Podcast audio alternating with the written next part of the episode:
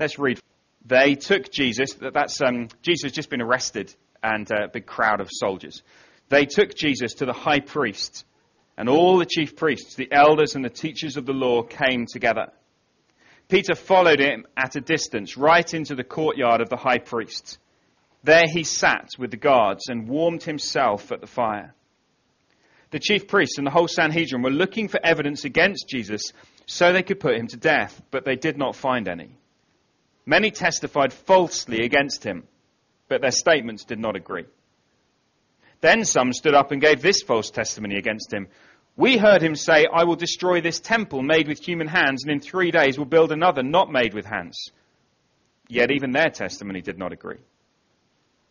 Then the high priest stood up before them and asked Jesus, Are you not going to answer? What is this testimony that these men are bringing against you? But Jesus remained silent and gave no answer. Again, the high priest asked him, Are you the Messiah, the Son of the Blessed One? I am, said Jesus. And you will see the Son of Man sitting at the right hand of the Mighty One and coming on the clouds of heaven. The high priest tore his clothes. Why do we need any more witnesses? He asked. You have heard the blasphemy. What do you think? They all condemned him as worthy of death. Then some began to spit at him. They blindfolded him, struck him with their fists and said, Prophesy. And the guards took him and beat him. We're going to pray. We're going to ask that God would help us to understand. This isn't just, we don't just need to try and work it out ourselves. We need God to help us. So let's pray together. Let's ask that God would help us. Heavenly Father, we ask this afternoon that you would please help us to understand what this means. Help us to understand what it shows us about Jesus. Please give us your Spirit's enabling in Jesus' name. Amen. This afternoon, I want us to think about the, the myth of neutrality. Uh, what I mean is um, that there is a basic assumption, I think, among many people, that human, human beings are basically neutral.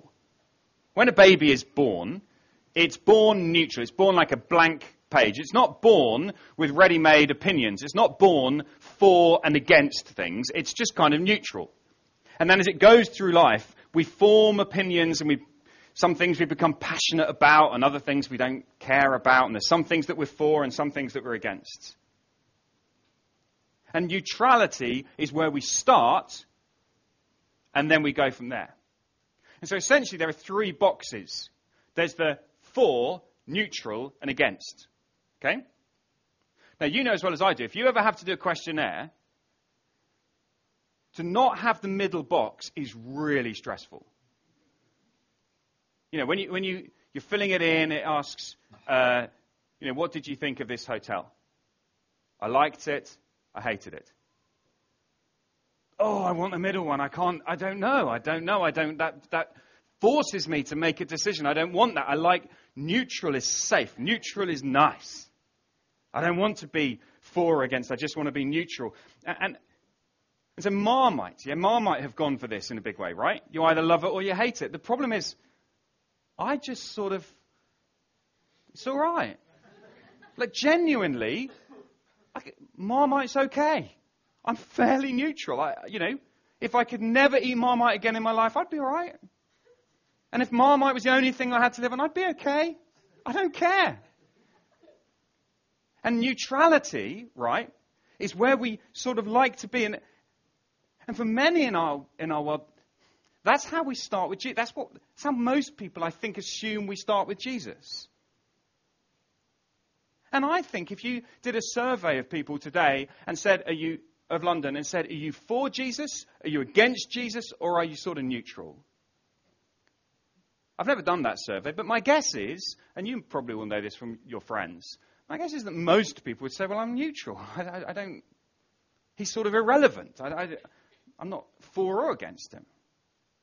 It would, be, it would be like me saying to you, Are you for or against David Murphy? Of course, you don't know who David Murphy is because he's a friend of mine from school. he was a kid I grew up with. And you, you kind of David Murphy is utterly irrelevant to my life. I really hope one day he doesn't listen to this sermon online. Sorry. But it's, it's kind of an, it's like, why do I have to be for or against someone who's utterly irrelevant?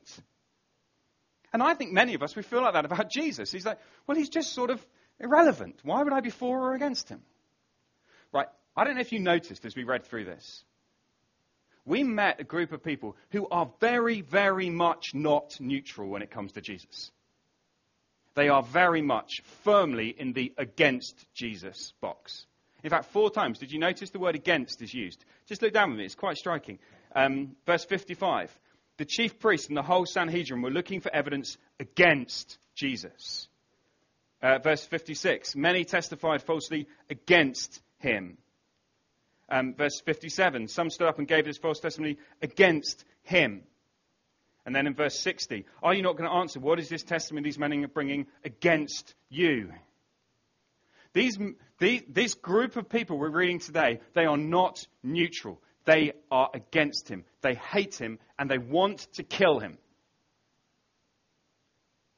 And I think, isn't there a part of goes, why would you hate Why would you hate him? Why would you hate him? Well, I want to suggest that we need to understand why they were so hostile to him if we're going to really understand. We need to understand why people would hate Jesus so much. And we're going to discover, and this might be a shock to you this afternoon, but we're going to discover the reason that they hate Jesus is not because they've misunderstood him, but because they have understood him absolutely rightly. And our neutrality when it comes to Jesus is not because we've understood him, it's because we have misunderstood him. If you understand Jesus rightly, neutrality is not an option. This afternoon, my job, my desire, my prayer is that I would remove the neutral box from your life. I want to take neutral away as an option.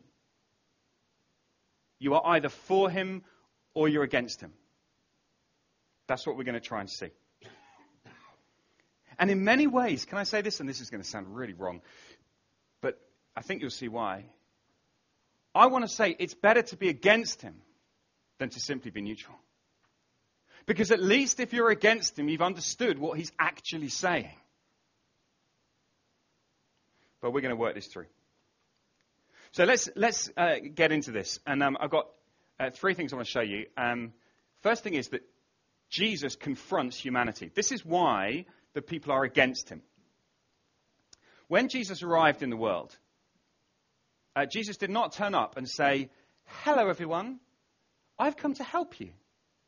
What would you like me to do for you? I went to see Aladdin the other day on the West End. It's brilliant. Really, really fun. The genie pops out and says, What do you want me to do for you? And many people have a kind of view of Jesus. He went around kind of granting people's wishes and making people feel better. And I used to sing a song at school that went, Jesus' hands are kind hands, doing good to all. And it's sort of like, you sort of think, you can't hate that.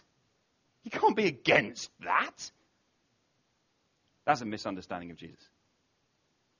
The first recorded words of Jesus in Mark's gospel is this. In Mark chapter 1, verse 14. You ready for it? The time has come. The kingdom of God is near. Repent and believe the good news. Not, hello, what would you like me to do? Jesus came with a very clear message. Here, the kingdom has come. That is confrontational. The word repent is an offensive word. The, to set up a kingdom, to bring a kingdom, is a confrontational thing. Repent means you're living wrong. You need to stop living that way. You need to turn around and you need to live this way. You see why that's confrontational?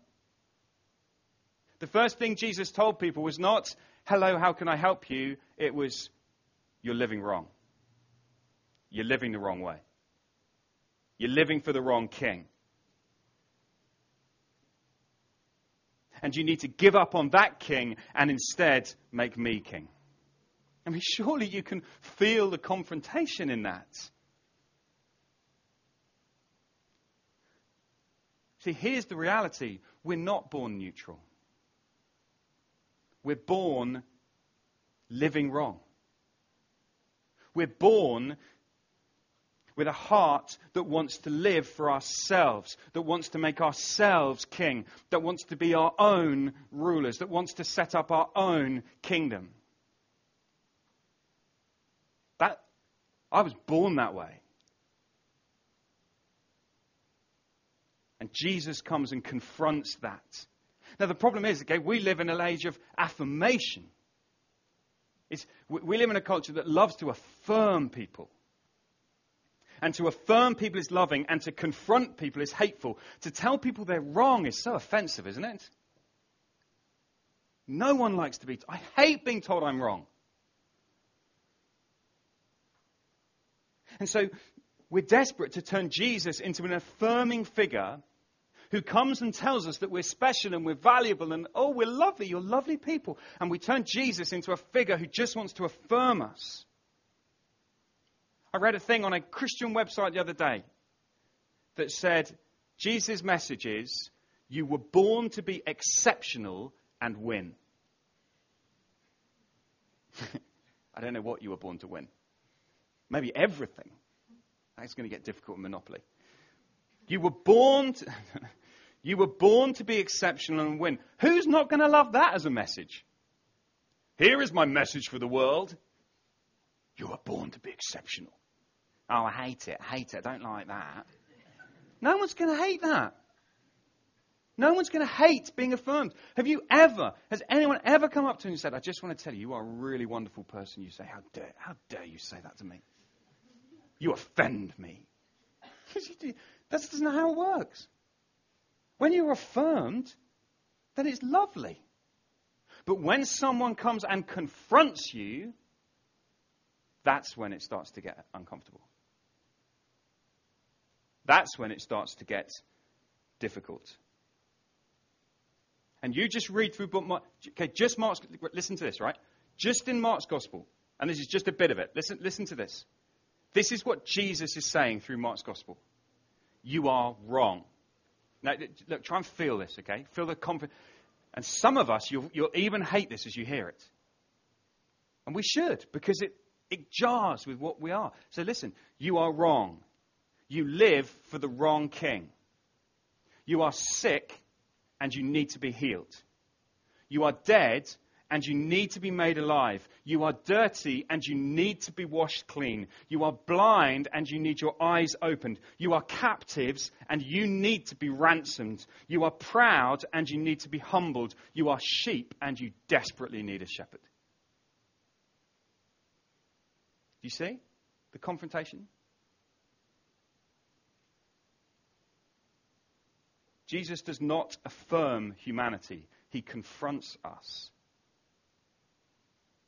And his confrontation is what you discover through Mark's gospel. Now, before you go, oh man, this sounds horrible, just hold on. Because there is something spectacular coming at the end. So wait. But we are not born neutral. And this is true in other parts of the Bible. Colossians chapter 1 says that we were enemies of God. We are opposed to him. By nature, we are his enemies, hostile to him. Jesus is confronting that. So that's the first big thing you need to see. That's why they hate him, because he's confronting them. He's telling them they're wrong. And this afternoon, if you're going to be serious about Jesus, you need to accept he's going to tell you you're wrong. Here's the second thing we see humanity takes its stand. So here comes Jesus into the world to confront the world, to say, You're living for the wrong king, you're living as enemies of God. And humanity's response is to take its stand against him. Have a look down. Verse 53. They took Jesus, this confrontational figure, to the high priest, and all the chief priests, the elders, and the teachers of the law came together humanity takes its stand against Jesus. And I want you to notice a few things about it. Firstly, do you notice that they gather? They gather together. At various points through Mark's gospel, right? At various points, the, the religious leaders, you know, they've had a little group of them over here going, oh, Jesus, you're doing this wrong. And at various points, they've had kind of little battles. But now, at this point, as you reach a climax, suddenly they're gathering. They're gathering. His enemies are gathering together against Jesus. They gather.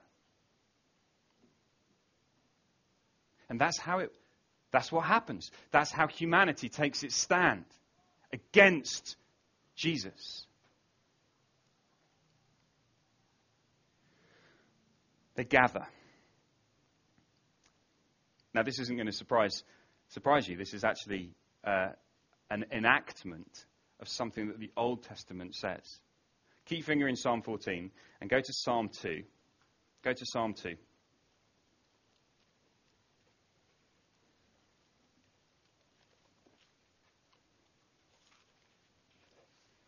And basically, my recommendation for the rest of our time is that you keep a finger in Psalm 2 and a finger in Mark 14, and we'll flick. Listen to how Psalm 2 starts. Psalm 2, verse 1. Why do the nations conspire and the peoples plot in vain? The kings of the earth rise up and the rulers band together against the Lord and against his anointed one. Humanity has always gathered to take its stand against God.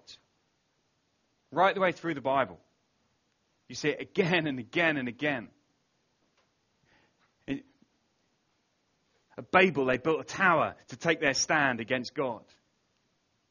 Babylon took its stand against God. People take their stand. They take their stand. They gather. They say, No, we don't need God. We're strong, that we're in charge. We gather. And here it is again humanity gathering against Jesus. And let's see what happens as they gather against him. I mean, it is a. I think the most, the most shocking thing here is that this is now the religious leaders. Who do they go to? Whose house are they in? The high priest. Wait, wait, wait, hang on a second. The high priest. You know what the high priest's job was? His job. The very reason the high priest was given was to stand between God and the people and to tell the people and to teach the people and to make sacrifices to God. He was the one who was supposed to bring God and the people together. He was the key man. And he takes his stand against Jesus. And they come, and it's, it is a shocking scene. Justice has gone out the window. And so let me, the next thing you see is lies. As humanity takes its stand against God, they are looking for lies. They gather and they are seeking out anything that will enable them to put this man to death. There's loads of rules about how court was supposed to be done. According to God's law, which they're supposed to live by, you're not allowed to do it at night. They're doing it at night. You need witnesses who agree. This is why they're desperate to get their testimonies to agree. They don't agree. There's so many things, so many ways in which this is a unjust court. But let's look at it. They're looking for evidence. Okay, imagine, right? Imagine a courtroom today where a judge said, okay, we've got this person. They're uh, accused of murder. Um, now, I think they deserve to go to prison. I'm sure they're guilty. Can we find some evidence? Has anyone got any evidence so that we can just get this sewn up? Has anyone got anything? Great, you guys. Oh, lovely. Excellent. Oh, it's not great, but we'll, you know, can't you do better than that? Do you not see how foolish this is? It's a court where they've already decided he's guilty. We're told that. Verse 55 is the summary. The chief priests and the whole Sanhedrin were looking for evidence against Jesus so they could put him to death, but they did not find any. Come on, surely someone's got something. You know, does none of you remember when he was a kid? Did none of you, did he not nick any of your rulers in school? Does he not do anything? Did this man not do anything wrong? Can't we find anything? This is ridiculous. And they're looking for lies. And humanity will seek out lies. We will believe anything, even stuff that doesn't make sense, if it means we can ditch Jesus. Because by nature we are against him, taking a stand against him. There's been a lot of stuff about fake news at the moment. Not a new thing. People making up stories about others in power is not a new thing. Jesus faced it. They're just making it up. It was right, you know, we'll make up something. And then they do this thing about the temple. Oh, perhaps we can get him on the temple, because that was an important thing. Perhaps, we, perhaps he did something wrong there. And so they just make it up.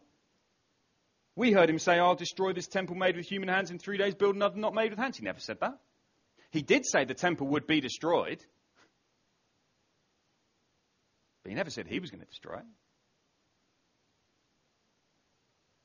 And yet here it is, just making up these lies. They throw mud at Jesus, but it just won't stick. Yet people keep throwing mud.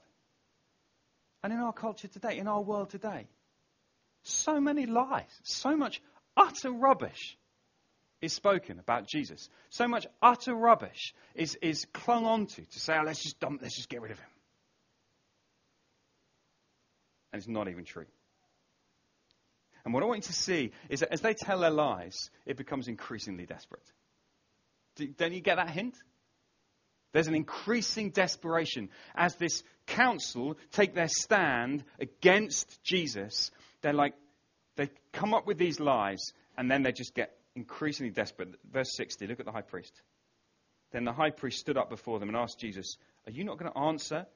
What is this testimony that he's bringing against you? Come on! They're prodding him, trying to get him to just say something, Jesus. It's so annoying. Can you imagine how frustrated they must have been? And look at Jesus, verse 61. But Jesus remained silent and gave no answer. That is magnificent, isn't it?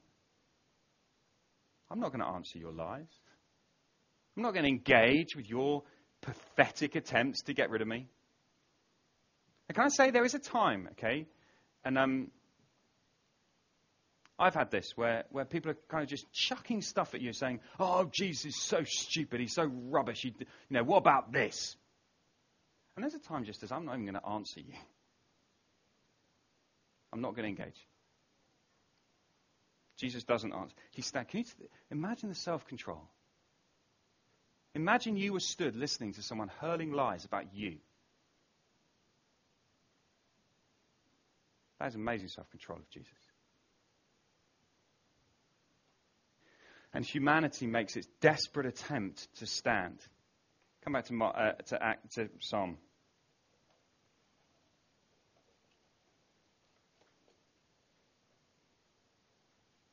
Psalm 2, as they take their stand, they say, Let us break their chains and throw off their shackles. Let's do something to get rid of this God who chains us up. but they can't. And verse 4 says, The one enthroned in heaven laughs. The Lord scoffs at them. He rebukes them in his anger and terrifies them in his wrath, saying, I have installed my king on Zion, my holy mountain. They cannot shake him off. So, as humanity takes its stand, there's one final thing I want you to see. And that is what then happens is that Jesus takes his stand. So come back to Mark 14. Listen to this. At this point, the high priest, that you know, they just cannot find anything. Jesus has done nothing wrong. That's pretty striking. My guess is if you if people wanted to find evidence to accuse me, there'd be quite a lot of people queuing up, going, "Yeah, I got something." no one, no, no one's got anything. So again, the high priest asked him, Are you the Messiah, the Son of the Blessed One? What a question. Do you understand what he's Do you understand how significant that question is? Are you the Messiah, the Son of the Blessed One? Are you the promised King? Are you the one who's come from God? Are you the one who is God, the Son of God, come to earth to be the King? Is that, Jesus, is that you? Imagine the pause. And then Jesus says two words that would have blown their world apart. Because Jesus, at this point, makes his stand. And Jesus, can you imagine him lifting up his head and saying, I am? I mean, those are those are extraordinary words. Extraordinary if you know that the name of God, which the Jews hold in such high esteem, the name that God gave to Moses at the burning bush back in Exodus 3, when God says, What is your name? God says, My name is I am. And now Jesus stands before this council, and they say to him, Are you the Son of the Blessed One? And he says, I am. And in case they're not clear, he spells it out for them. And you will see the Son of Man sitting at the right hand of the Mighty One and coming on the clouds of heaven. This is, this is a claim to all of God's authority. Jesus says, All of it is in me. All of God's authority is located in me. Right? Clouds. Do you else you get clouds in the Bible? Some of you do.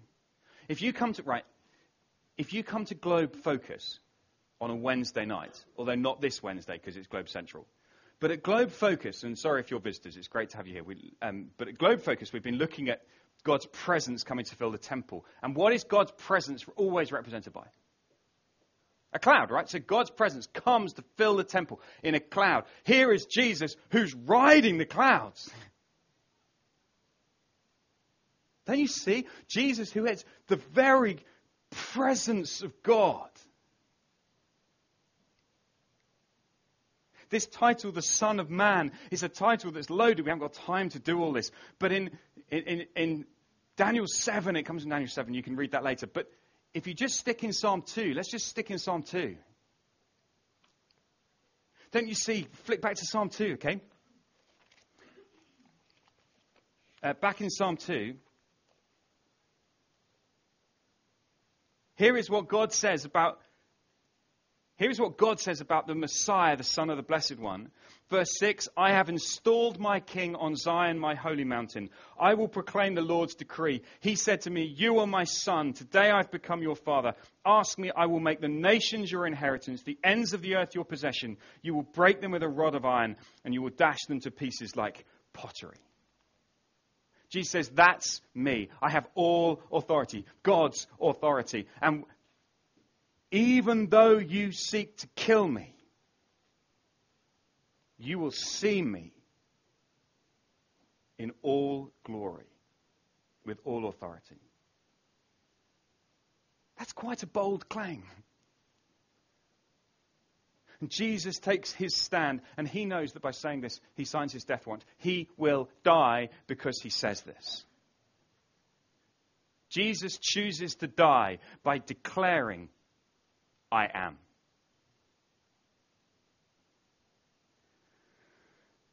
Now, this, the high priest tears his clothes.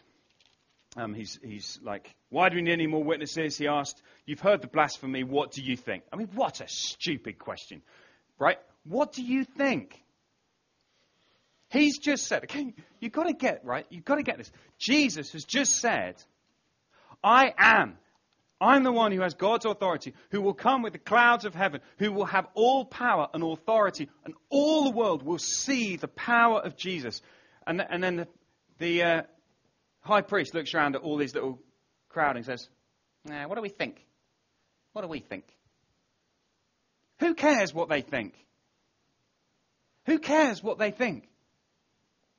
Who do they think they are to sit and pass judgment on Jesus? to give their verdict on Jesus. And their response is they all condemned him as worthy of death. Jesus makes his stand, and they pass judgment and say, You're worthy of death. They say, I'm against you. As Jesus makes it absolutely clear. So let me make this absolutely clear. Jesus is God, He is the King. Whether you believe it or not, whether you like it or not, whatever you think doesn't matter. Jesus is King. And he has all power and all authority. And everyone one day will see his power and authority. I can't make it clearer than that. You are either for him or against him. And then the most extraordinary thing happens. And this is, if you've fallen asleep, this is the spectacular bit. Because I think verse 65 is mind blowing. Hold in mind, okay? Seriously, if you've fallen asleep, this is so good, you need to wake up. Right? Hold in mind that Jesus has just said he's the one who has all of God's authority. He's riding the clouds. He's, he has, this is, that's my future, riding the clouds of heaven. The one who will see all his glory. They say, ah, we think you're worthy of death.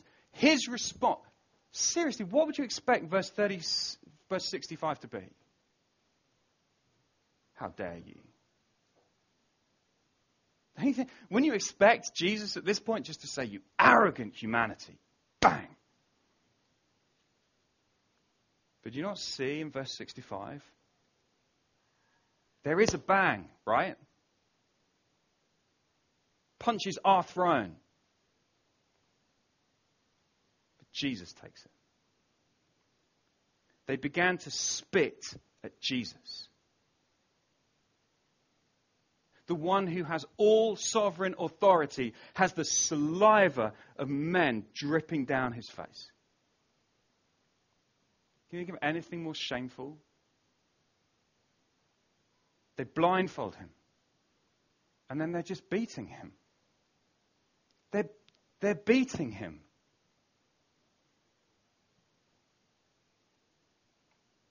Why? This is what makes him so wonderful. And this is why, if up to this point you think, oh, this sounds a bit harsh about Jesus, this is what makes him wonderful. This Jesus, who has all authority, chose to lay down that authority, to go to a cross, and to die. And the reason he did that was because the only way he could save you was by dying. Jesus went to a cross for people, for a world that had took its stand against him, he went to a cross and died. For a world that had taken its stand against him, that had hated him, he went to a cross and died. And Jesus at the cross, as Jesus suffers, and even as the punches land on Jesus, the shame of Jesus, as Jesus takes his stand in that moment, he chooses to suffer and die rather than to judge. Jesus came to save you, not to judge you.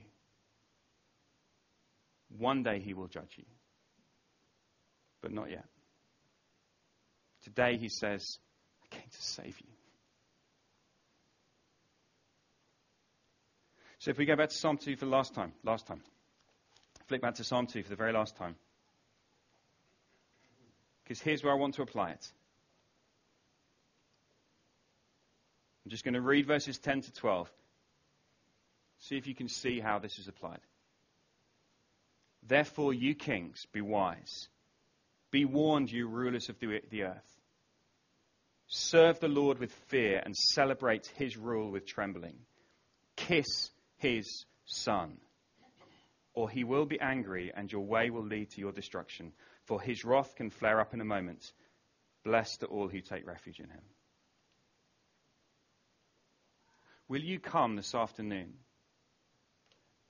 and bow to the knee and kiss this king?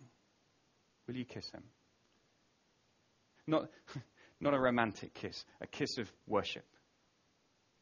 Kneeling before him, saying, Jesus, you're my king. I'm for you. That's what I'm so excited about that today's a baptism. You know what baptism is? It's Tom saying, Jesus, I'm for you. I was against you, but you died to save me. I'm for you, Jesus. I'm for you. And I, my hope this afternoon is that we'd be shaken out of our neutrality. And perhaps some of us are sitting here this afternoon, and maybe we, you know, we know the answers, we say the right things, we, we kind of know stuff. And Jesus this afternoon is saying, stop sitting on the fence, stop pretending you can be neutral. If you're not for me, you're against me. But I came so that you could be for me, with me. This afternoon, will you bow the knee and kiss the Son? Will you fall in worship and say, Jesus, you're my King? Let's pray together and worship Him.